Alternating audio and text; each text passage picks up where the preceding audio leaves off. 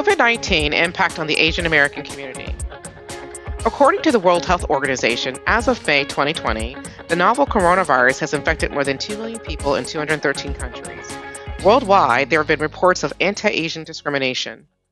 According to the Asian Pacific Policy and Planning Council, the United States has seen a 17% increase in discriminatory behavior since the onset of the global pandemic. The behavior ranged from harassment, childhood bullying, being barred from establishment, to verbal and physical attacks. At the cornerstone of diversity and inclusion are respect, civility, compassion, understanding, and empathy toward all humanity. Diversity defines how we describe our unique characteristics and differences. Inclusion is how well we are embraced and welcomed. Belonging transcends both diversity and inclusion. It is a sense of being able to unmask and be who we truly are in the workplace and all the spaces we occupy without labels, stereotypes, fear, or feeling uncomfortable. Welcome to the Diversity Deep Dive podcast. I am your host, Audra Jenkins, joined by members of my Randstad Equality, Diversity and Inclusion, or READY crew, Floss Agri and Daniel Hughes. Today, we're speaking with Soon Mi Kim, the Executive Vice President and Global Diversity and Inclusion Leader for Porter Novelli an international public relations consultancy. A dreamer and a doer, Soon Mi drives purposeful action related to diversity and inclusion for Porter Novelli, as well as a broad range of agency clients. As a 25 year communications agency veteran, she is a proven leader and creative problem solver with a passion for innovation and impact. She is responsible for evaluating, developing, and implementing policies, practices, and programs that promote diversity and inclusion. She is also responsible for fostering receptive mindsets that promote facilitating purposeful discussions that challenge norms. Soon Mi's forte lies in uncovering and articulating the reasons why people should care about complex issues, systems, and technologies. Formally and informally, her favorite roles are that of mentor, coach, and student. Welcome, Soon Mi. Hi, Audra. It is wonderful to be here with you and Floss and Daniel. Hello, Ready Crew. All right. Thank you, Soon Mi. We're so excited to hear more about your passion and learn about your journey. So, jumping right in, Soon Mi, can you tell us a little bit why diversity inclusion is your passion and how did you get into this field? Yeah. Hi, Audra. You know what? I think about those that are in this field of diversity and inclusion, not so much as a career choice, but something that is more of a vocation. I think of it uh, really as a calling. So, as I think about how I got into this field, I think so much of my growing up is so much a part of that. I'm a proud daughter of Korean immigrants. I grew up in the American South. My dad was a professor at various HBCUs. And then, meanwhile, my sisters attended schools named for Confederate generals. And then on the weekends, we were part of Korean American churches that were dedicated to interracial military families as well as Korean immigrants. And I just thought that was normal. But what I think that gave me was just life at the intersection.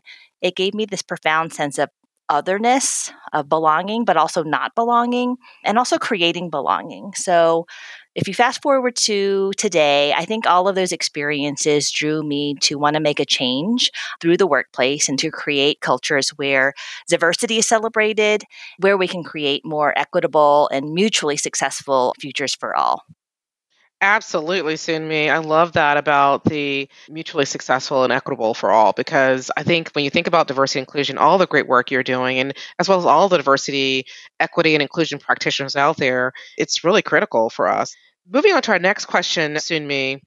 I think more than ever, diversity inclusion is so important because the coronavirus has really exacerbated and illuminated many disparities from the death toll in the US, which shows an alarming number of deaths amongst people of color, particularly African Americans and Hispanics, to the anti Asian sentiments that undermines an inclusive and civilized culture. As an Asian American growing up in the US, did you ever experience anything as jarring as the undercurrent of hatred and racism we're seeing today in diverse communities with this COVID 19 pandemic? Yeah. So, first of all, I totally agree with you, Audra. I believe that the diversity, equity, and inclusion are as important as they have ever been.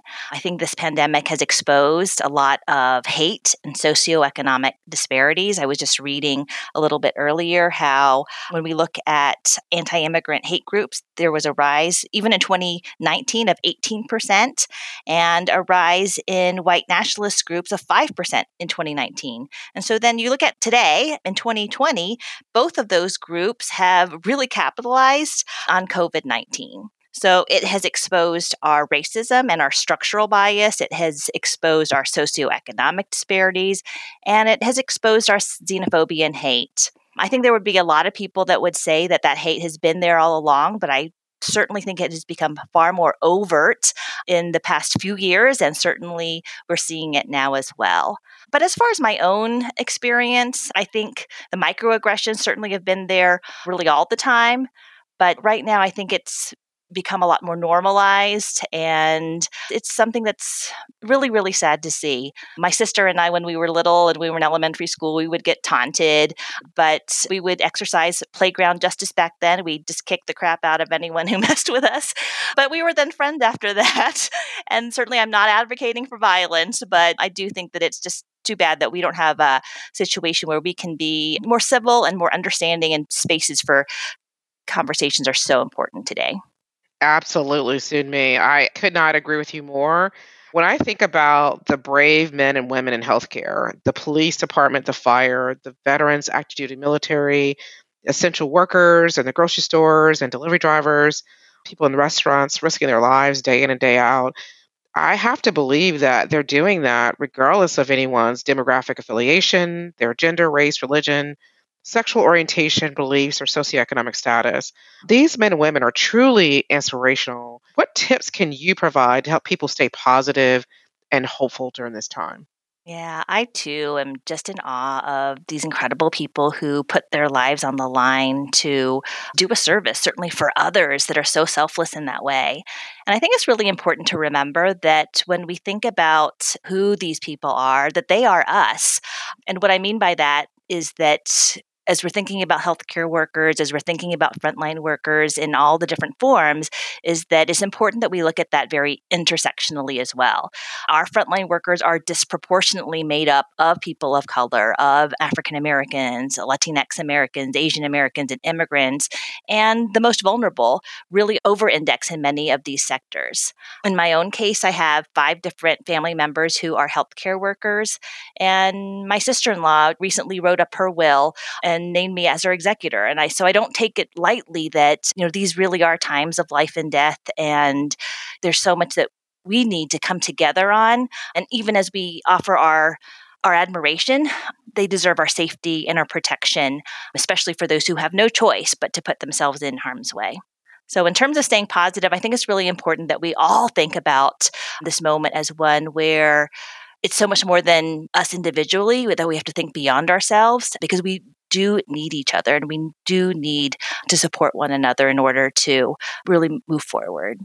That is so spot on, Soon-Mi. We need each other right now, I think more than ever. And thank you for just imparting those inspiring tips to stay hopeful during this time. Now I'm going to pass it on over to Floss. Thank you, Audra.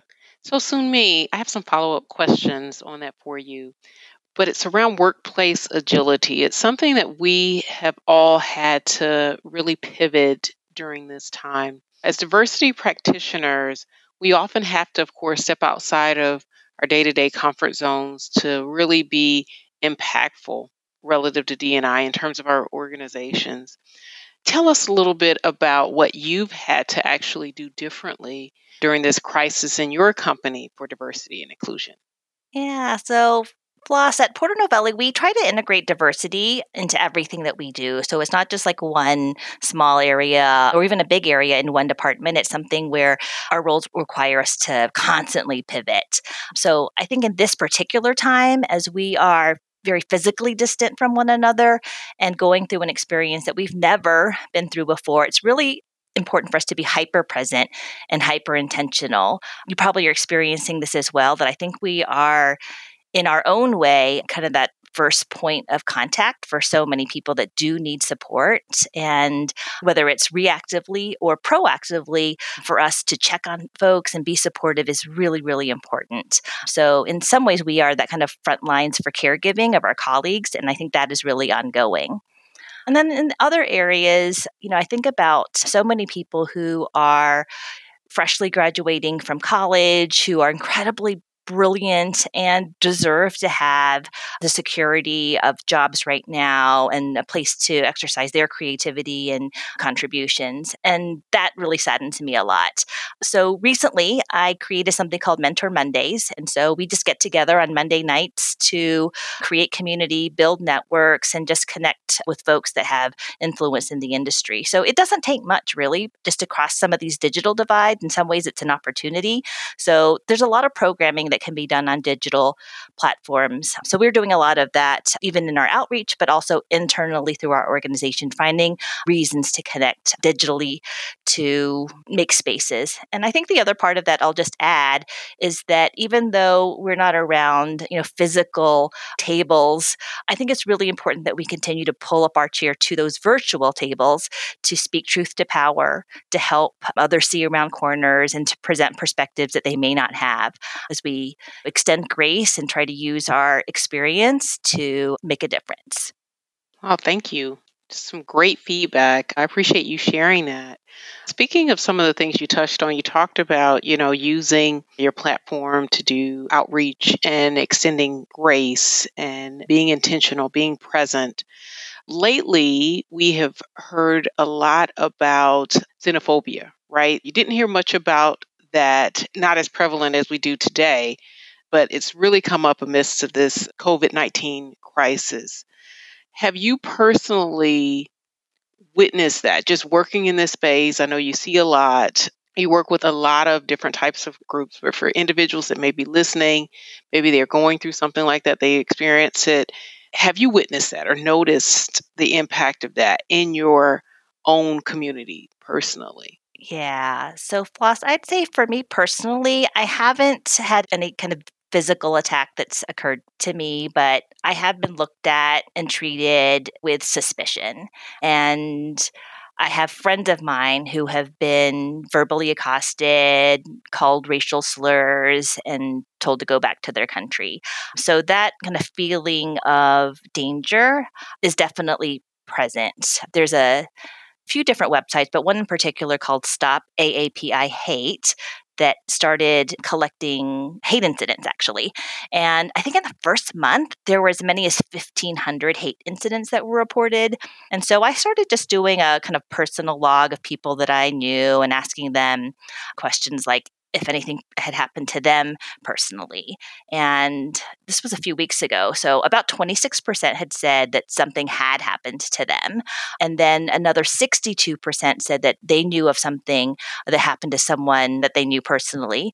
And then that same number, about 62%, were afraid, if not for themselves, then for, for their family members. So that fear and intimidation is definitely out there. Wow, that's definitely frightening. I mean, 62% knew of someone and they were actually afraid. This is something that I think we could probably all agree that that should be front and center as a concern for employers. It sounds like you're doing some things to support the community internally to your organization or people that you know. But what are some recommendations that you can provide for other employers, maybe one or two additional tips. Those employers that have heard of things like this going on, with so much going on relative to stress and trying to prioritize, what are some of the things that they can easily put in place to take a stand against xenophobia? Yeah. So, you know, Floss, I think there's actually a lot of people that don't even know that it's happening or because maybe the news sources that they listen to they question that it's happening at all. So i think just the acknowledgement that this is happening and learning a little bit more about it i think is very very important. The other thing i think is important is to take a strong stand as an organization because racism is racism. It should not be tolerated. And I believe that that support really needs to come from the highest levels of the company.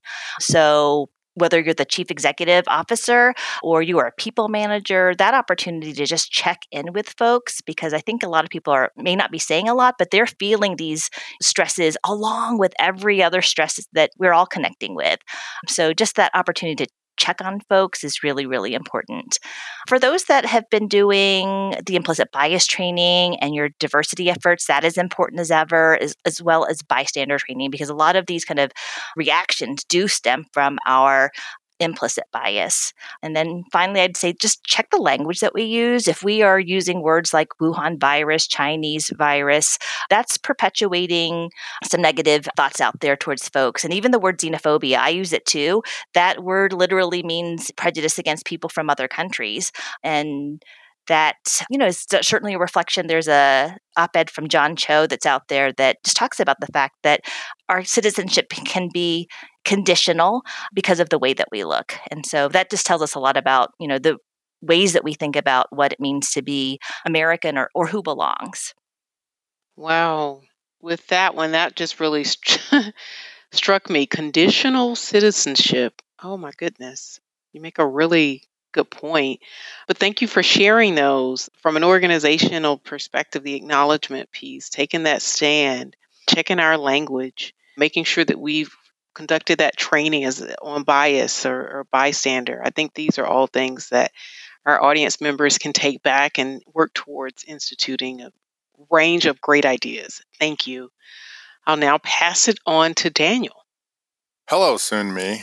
I've been looking forward to this for quite some time. So, this backs up into what you were going over with stressful situations and talking about how that works within a team. You know, coming from the military, I know that your team really takes on your anxiety or calm, really, whatever you project or embody.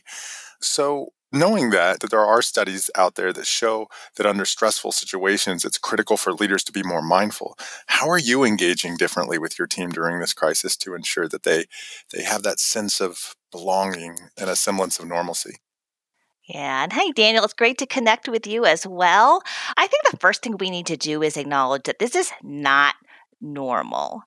We are, for those who are fortunate enough to work from home, or if you're in other environments, we are operating during a global pandemic, the likes of which we've never really seen before in our lifetime. So I think we need to just know that, hey, this is not normal, folks.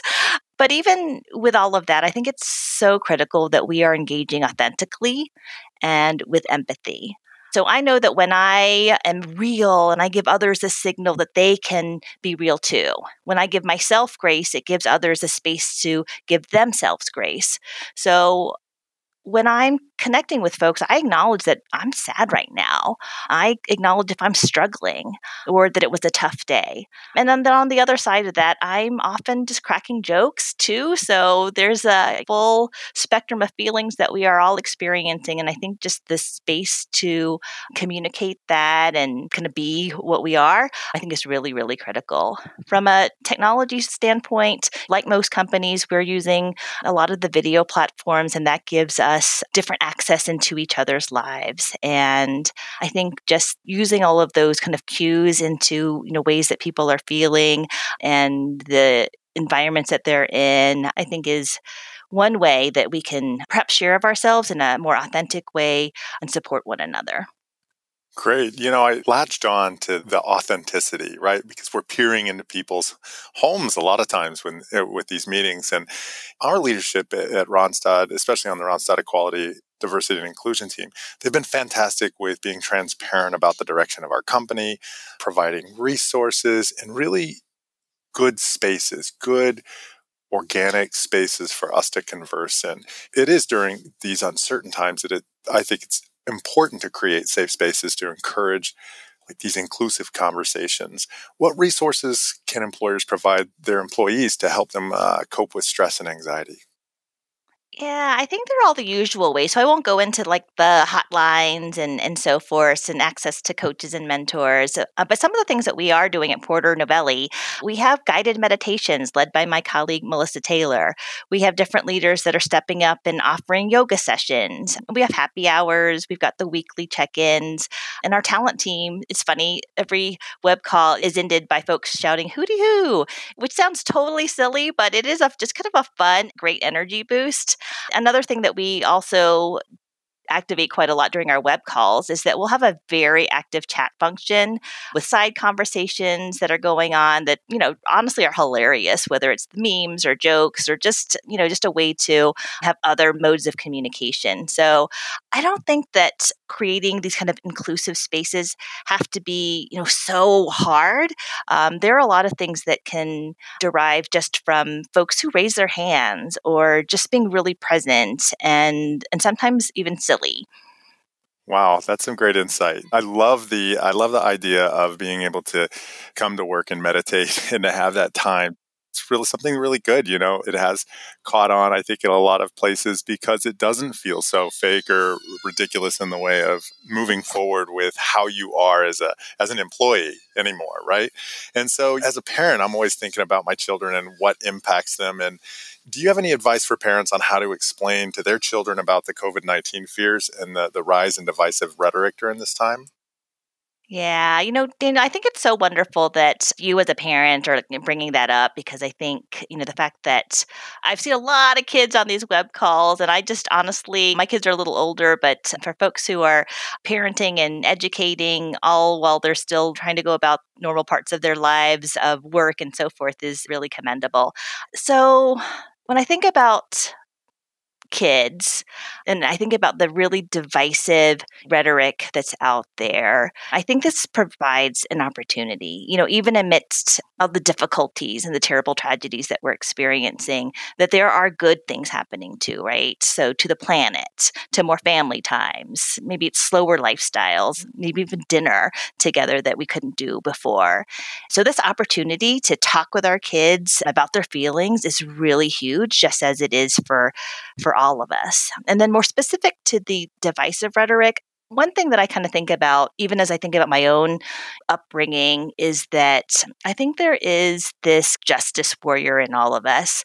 And it kind of shows up when we all hear the words, that's not fair. and there is so much that's not fair that's going on at this time. And so as I think about how kids are processing, you know, what's going on, I think this is an opportunity to really teach kindness, generosity, and also just where can we make a difference? Where are spaces that we can do something so that we don't feel so helpless in these times when we're kind of stuck sheltering in place? Thank you so much for that. And I just thank you so much for your time and thanks for being here. Well, Soon Mi, as always, you are amazing and we love talking with you. Just a couple more questions before we close out. So, Soon Mi, we have, we all, I think, at sometimes a point in our lives, we have these defining moments in our career and our lives that really shape us into and potentially alter our trajectory. What lessons have you personally learned from this whole coronavirus pandemic and the subsequent human impact? Yeah, you know what, Audra? I think I'm still absorbing what those lessons around coronavirus are. But I will harken back to another defining moment for me, and that was right after Philando Castile was killed, Alton Sterling was killed, and this was all within a week back in the summer of 2016. And what I remember from that is just this intense mourning that was going on, you know, in my workplace with my coworkers. And it was in that instance that for me, I made a promise that I would no longer be silent. And I look back and reflect that those are moments that led to this moment. And my hope is that even amidst incredible tragedy, you know, that those that we don't remain silent, that those atrocities are not in vain. And that I know that those experiences certainly changed my career trajectory. But I think this is a moment that, you know, we really do need to look at the inequities that we're seeing as part of COVID 19. And I think it's an opportunity for all, all of us to kind of think about the ways that we're going to use our voice and build a more kind of equitable society moving forward.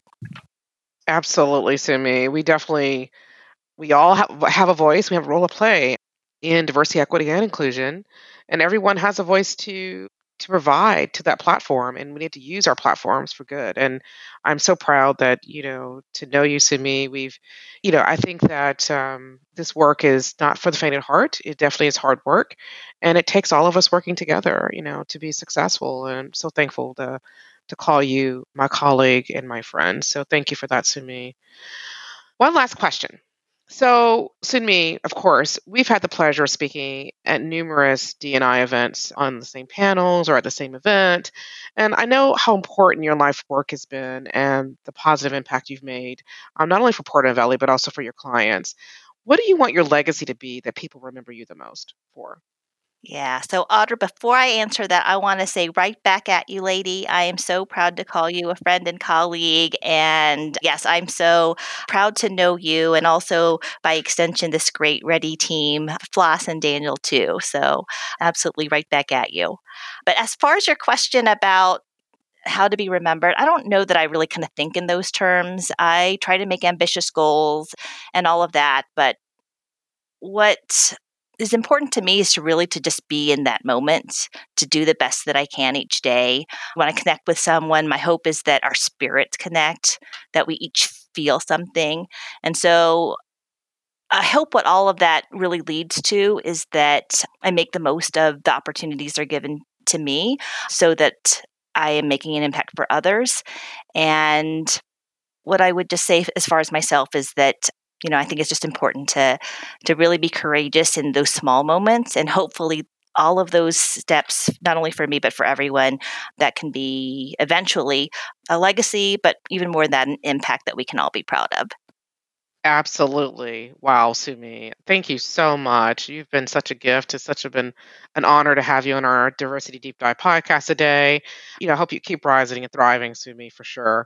And thank you, Floss and Daniel from my Ready crew for another phenomenal conversation. I also want to give a big thank you to our listeners globally. We certainly appreciate your support. I think when we remember that if we pause and celebrate diversity and inclusion, we celebrate humanity. So be sure to spread the word by using hashtag celebrate humanity and tag our hashtag diversity deep dive podcast.